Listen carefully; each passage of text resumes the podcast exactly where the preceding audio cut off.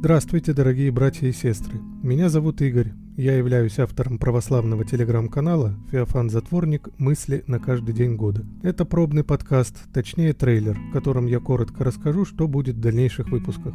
Итак, я планирую публиковать короткие, не больше 7, максимум 10 минут подкасты один или два раза в неделю. Скорее всего, по утрам субботы или воскресенья. Помимо мыслей святителя на каждый день, хочу дополнять выпуск житиями святых дня выпуска подкаста. На этом пока все. Ссылку на телеграм-канал вы найдете в описании подкаста.